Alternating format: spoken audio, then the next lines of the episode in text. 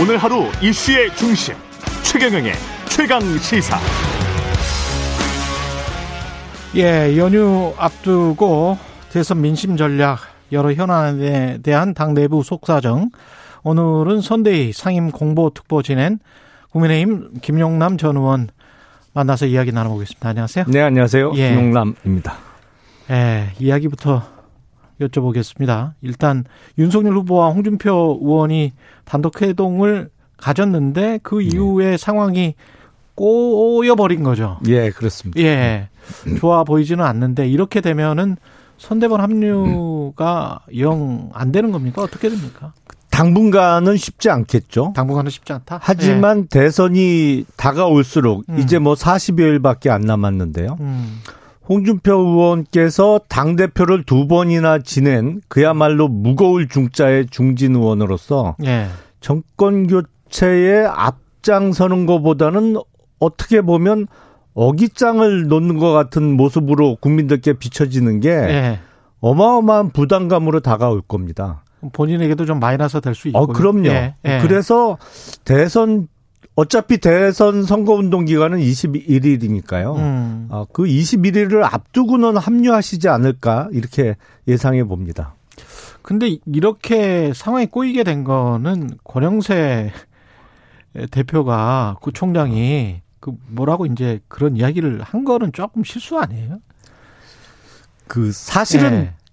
어떤 그런 그 추천의 개념보다는 예. 대가 내지는 거래로 비춰질 수 있는 요구가 있었다는 게 앞서서 부적절했겠죠. 앞서서 부적절했다. 예. 여전히. 그게 이제 예.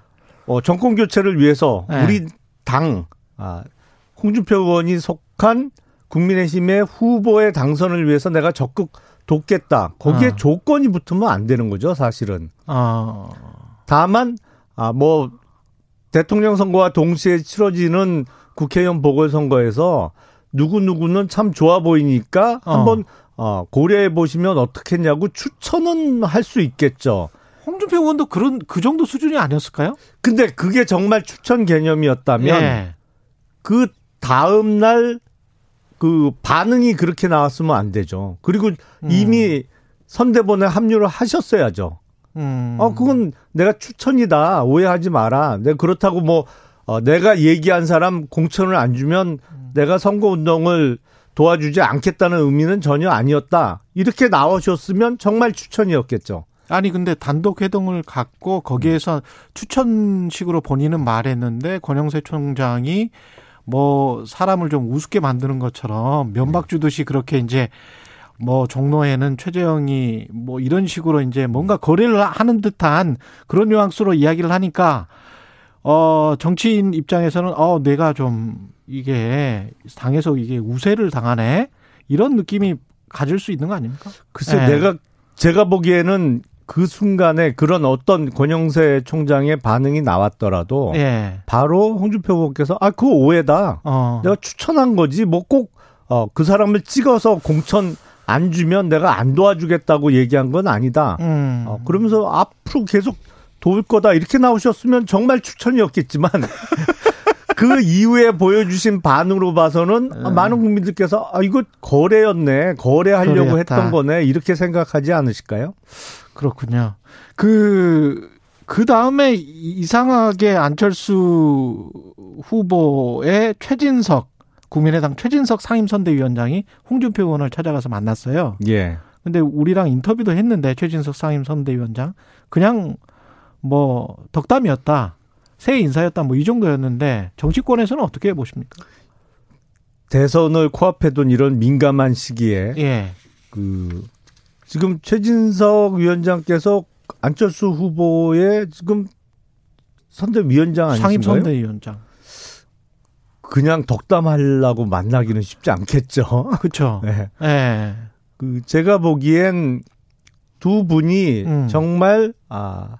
국민의힘 그리고 국민의당의 어떤 대선을 앞두고 후보 단일화가 됐던 아니면 어떤 정권교체를 위해서 힘을 합치자는 그런 논의를 하기 위한 만남이 아니었다면 음. 잘못된 만남으로 비춰지지 않을까요? 어, 김건모의 잘못된 만남이었다. 예. 아니 그 혹시 그러니까 홍준표 의원이 딴 생각을 가지고 있는 거 아닌가 그런 그런 염려도 하세요? 그렇게 오해를 살 수 있겠죠. 예. 지금 상황에서 그러니까 홍준표 의원께서 어떤 윤석열 후보와의 아, 두 분의 독대 이후에 좀 일이 뻐그러지는 듯하게 보였고 음. 아, 지금 본격적인 아, 선거 본부에 합류를 안 하고 있는 상태에서 예. 타당 후보의 선대위원장을 따로 만났다. 그거는 자칫 보기에는 오해를 살 만한 상황이죠. 유튜브에서 영미님이 이런 질문을 하셨는데 지금 홍준표 의원이 당에는 별로 이득이 안 되기 때문에 굳이 선대위 합류 안 시키는 것 아닌가요? 혼자 다 먹을 수 있다. 지금 지지율 보면 뭐 그래도 한 사십 퍼센트까지 잘하면 갈 수 있을 것 같다. 그렇게 이길 수 있을 것 같다. 사자 대결에서도. 아니죠. 지금 선거라는 네. 거는 네. 항상 박빙이잖아요. 네. 어. 그리고 대선거와 같이 중요한 선거에서 누가 됐던 도움을 받아야죠. 그리고 홍준표 어. 의원께서는 끝까지도 그 경선에서 치열하게 경쟁하셨던 분이니까 음. 적극적으로 도와주시기를 바라는 분이 많죠. 당연히. 음. 근데 그렇군요. 그게 잘 안 되고 있네요. 예. 김건희 씨 녹취록 관련해서는 이제 거의 끝나가긴 하는 것 같은데 그 다음에 이제 연결되는 게 이제 무속 논란이 연결이 돼버리더라고요. 건진법사. 그리고 뭐 코바나 콘텐츠의 고문이었다는 예. 명함이 나왔고. 김건희 씨 녹취록은 정말 끝났으면 좋겠습니다. 약간 예. 그 무슨 사골 우리듯이 여러 예. 번 오래 울고 먹는 분들이 많은데 음. 그 건진법사와 관련해서는 그 해명을 내놨어요. 그 건진법사의 딸이 그 사진학과를 다닐 때 아, 김건희 씨가 했던 어떤 그 기획전 전시회에 도와준 적이 있고, 어, 김건희 씨는 그 전시 기획 관련한 사업을 하다 보니까 예. 뭐 아무래도 많은 분들을 알고 있는데 그 아는 분들 중에 한 명이다. 아, 그리고 음. 딱히 무속과 관련해서는 직접적인 만남은 없었다. 뭐 이렇게 해명을 내놨습니다. 근데 이제 녹취록에 나온 내용들은 뭐 영빈관을 옮겨야 되겠다. 그것도 이제 도사가 그런 이야기를 한 것을 그대로 받아들인 것 같은 그런 느낌. 그다음에 신천지 음. 관련해서 압수수색이 그게 그 사람도 일종의 영매인데 에, 그, 안 하는 게 낫다. 손에 피 묻히지 않는 게 낫다. 이런 것들이 이제 계속 나오니까 예수교 장로회 소속 목회자들이 무속 정치는 반대한다. 문명시대의 반문명적인 정치다. 이렇게 이제 성명서까지 발표해버렸단 말이죠. 우선 신천지 압수수색 영장 음. 그 기각과 관련한 것은 예. 김건희 씨 녹취록에는 그 내용은 전혀 들어있지 않죠. 예. 그리고 이제 아, 다른 언론에서 그런 보도를 하면서 예. 추미애 장관이 그 비슷한 취지의 주장을 한 바가 있는데 음. 제가 보기엔 그 압수수색 영장이 처음에 검찰에 접수된 이천이십년 이월에는요. 그 방역 방해 부분은 법리적으로 죄를 구성하기가 어려웠습니다. 아, 방역 방해는? 예, 왜냐하면 법리적으로? 그때는 그 부분으로 예. 압수수색 영장이 청구가 됐거든요. 음. 그리고 그 교비 횡령 같은 건 한참 후에 수사가 더 진행돼서 기소가 됐던 분이, 부분이고요. 음. 방역 방해 부분은 일심부터 내리 이심까지 다 무죄가 났어요. 그러니까 음. 아, 범죄 구성이 잘 안 되는 영장의 범죄 사실로 어, 영장이 들어왔던 거죠. 그러니까 당연히 그거는 보안 수사를 지휘하거나 바로 영장을 법원에 청구할 수 없는 상황이었던 게 명백해 보이고 음. 어, 그거를 무슨 무속 때문이었다라고 확대 해석하는 건 좀 억지인 억지다. 것 같고요. 예.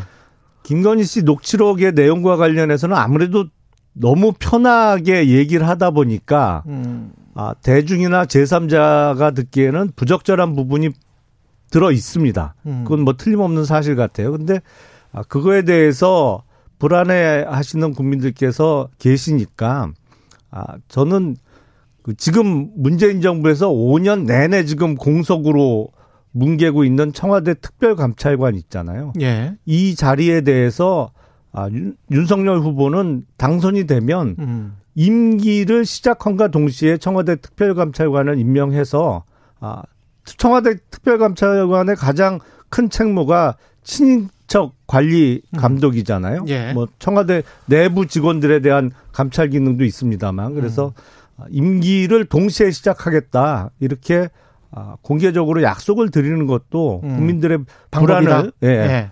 해소할 수 있는 방법이라고 생각을 합니다. 선대위에서 지금 듣고 계실 테니까 그런 예. 말씀 그런 말씀을 또 간접적으로도 하셨겠습니다. 예, 예, 예. 직접적으로도 예, 예. 그럼 그런 이야기가 나오겠네요. 김건희 씨 등판 관련해서 이게 등판이 뭐 투수 등판도 아니고 언론에서 계속 등판이라고 해서 저도 예. 등판이라는 이야기를 하는데 공개적인 행사에 뭐 좀 참여하고 나오고 이런 것들이 어 이야기가 좀 되고 있, 있습니까 지금 국민의힘 내부에서? 엊그저께 예. 국내 뭐 포털 사이트 인물 정보에 정식으로 게재가 됐죠. 봤더라, 봤어요, 제가. 예, 예. 저도 그날 저녁에 예. 누가 보여주길래 봤는데 예. 아, 등판을 끝까지 안 하는 것도 이상하지 않을까요? 그래서 적절한 아. 시기에 아, 대중에게 예. 어, 모습을 보여드릴 것 같습니다. 다만 그 등판하면서 예. 어, 특히 논란이 됐던 녹취록과 관련해서 사과드릴 부분은 사과를 해야겠죠. 녹취록보다는 네. 뭐 케이비에스 송상훈 기자가 계속 지적을 하지만 도이치모터스 관련된 음. 주식 거래 그거는 한 오일치만 공개하고 말았거든요. 근데 전체 주식 거래 내역도 좀 공개를 하고 그게 지금 전반적으로 뭐 육천만 원인가 사천만 원인가 소, 손해만 보고 우리는 그냥 나왔다 뭐 이런 식의 지금 해명이 있었는데 잘못하면 거짓 해명이 돼버리니까 그거는 국민들한테 공개를 하는 게 낫지 않습니까? 그 도이치모터스 관련해서는 네. 이미 그 관련자들은 기소가 돼서 재판에 넘어간 지가 꽤 오래됐죠. 네. 어, 몇 달 전인데 그 관련자들을 기소를 하면서도 검찰이 동시에 공소시효 임박한 거는 김건희 씨에 대한 부분에 대해서 불기소 결정을 했어요. 근데 정상적인 수사 진행이라면 어. 그때 다 결정을 했어야죠. 근데 일부러 그랬는지 남겨놓고 마치 어. 뭐가 있는 것처럼 하고 이제 사십여일 어. 앞둔 음. 어, 대선 후보의 배우자를 소환하겠다 뭐 이러고 있는데 음. 저도 검사 생활을 해봤습니다만 이런 수사 진행 과정은 이해할 수가 없어요. 대장동 의혹은 뭐 야권에서 이런 수사 진행 또 이해할 수 없다고 음. 그렇게 하고 그러니까 검찰 수사에 관해서 그 뭐라고 하기 전에 그냥 아예 본인들이 가지고 있는 거는 다 공개하는 게 어떤가 그런 말씀이 있죠. 그 도이치모터스 네. 관련해서는 거래 내역을 이미 공개를 한 적이 있고요. 그거 근데 외에 그게 한 오일치였 거든요. 오일치인가요? 제가 그리고 몇 그 달, 밑에 보면 몇 달치로 동부증권에서 음. 저 신한증권으로 온 건지, 신한증권에서 동부증권으로 도이치모터스 주식이 간 건지 음. 타사 입고와 타사 출고 그 이 그 그 내역이 있어야 되는데 거기가 다 가려져 있어요. 그래서 음. 이제 그게 동부증권에 혹시 또 도이치모터스 주식이 있어가지고 이쪽으로 오히려 입고가 된 거라면 이 출고가 됐다고 주장했던 해명서하고는 전혀 다른 내용이 되기 때문에. 그런 것들을 공개하라 뭐 이런 내용이에요. 그리고 이제 어느 정도 수익을 받는지가 지금 설랑설레하는 거 아닙니까? 오히려 뭐 사천만 원, 육천만 원 손해를 본 게 아니고 몇억이나 몇십억을 이익을 벌어 얻을 수도 있다 이런 지금 주장이 나오고 있기 때문에. 근데 그게 네. 명백히 사실과 다른 해명을 김건희 씨 측에서 수개월 전에 했다면 음. 그 이후에 검찰에 또 일부 불기소 결정이 났거든요. 아니 근데 그거는 법적으로 그게... 너무 잘 아시지만 네. 사법적으로 처, 저, 처벌이 되느냐 안 되느냐와 이게 어, 본인이 주식을 본인이 직접 뭐 내가 그러니까... 그냥 했다. 이거하고는 저 합법적인 거죠. 그거는 합법적인 건데 국민 감정이 그거는 좀 어 이거는 좀 이상하네. 음. 그렇게 이제 생각될 수 있는 거니까. 아 범죄 혐의 유무와 상관없이 상관없이 공개해라. 그렇죠. 예. 네. 근데 이번에 공개하면 정말 끝일까요? 뭐 없는 사실도 자꾸 의혹을 만들어내는 분들이 많이 계셔서 예, 뭐 주... 이번이 끝이라면 공개를 검토해 볼 수 있겠죠. 아 그렇군요. 예, 이 대답까지는 받았습니다. 송영길 민주당 대표가 지금 총선 불출마하겠다고 하고 세 곳은 제보 뭐 무공천 시키겠다고 하고 여러 가지 이야기를 했어요. 근데 이게 이제 선거 앞두고 그래서 굉장히 좀 급한 것 같다는 그런 생각도 들고요. 어떻게 보십니까? 아무래도 대통령 선거를 앞두고 이런 조치가 내려올 지다 보니까 음. 아 이거 선거 때문에 이러는 거 아니냐라는 음. 어떤 진정성의 의문을 갖는 분들이 많이 계시겠죠. 예. 아, 예를 들어서 이번에 이제 서울 종로를 포함해서 세 군데 공천을 안 하기로 했는데 예. 그게 아, 보궐선거의 원인을 제공했기 때문에 안 하겠다는 거 아니에요? 그런데 예. 그런 취지라면 작년 사월에 있었던 서울과 부산 보궐시장 아, 뭐, 서울 부산시장 보궐선거에서도 후보 공천을 안 했어야죠. 어. 만약에 그때 안 했다라면 아 정말 진정성이 있구나 이렇게 많은 국민들께서 생각하셨을 것 같아요. 예. 근데 이제 그때는 그때는 정말 사유를 제공한 거잖아요. 음. 민주당 소속의 그 현역 시장들이 일종의 큰 그 사고를 친 거죠, 어떻게 보면. 예. 그랬으니까. 근데 예. 그때는 공천하고 선거 치르고 대선 앞두니까 이러니까 진정성에 예. 의문을 좀 제기할 수밖에 없는 상황인데 예.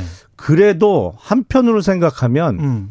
아, 정말 대선 승리를 위해서 다 던지는구나. 음. 당의 총력을 올인하는구나. 음. 아, 이런 점은 인정해 줄 수 있다라고 생각을 합니다.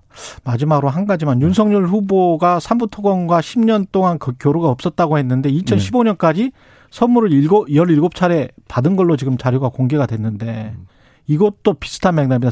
선물을 받았다 안 받았다가 아니고 이게 해명 자체가 좀 어, 거짓이 섞여 있었던 거 아니냐.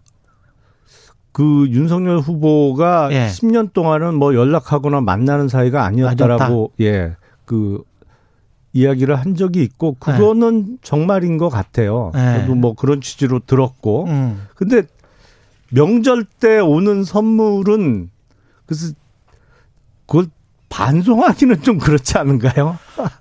받았다면 네. 그거를 교류라고 네. 판단하기는 좀 그렇다. 뭐 그런 말씀이신 것 같네요. 그러니까 그거는 네. 택배가 오는데.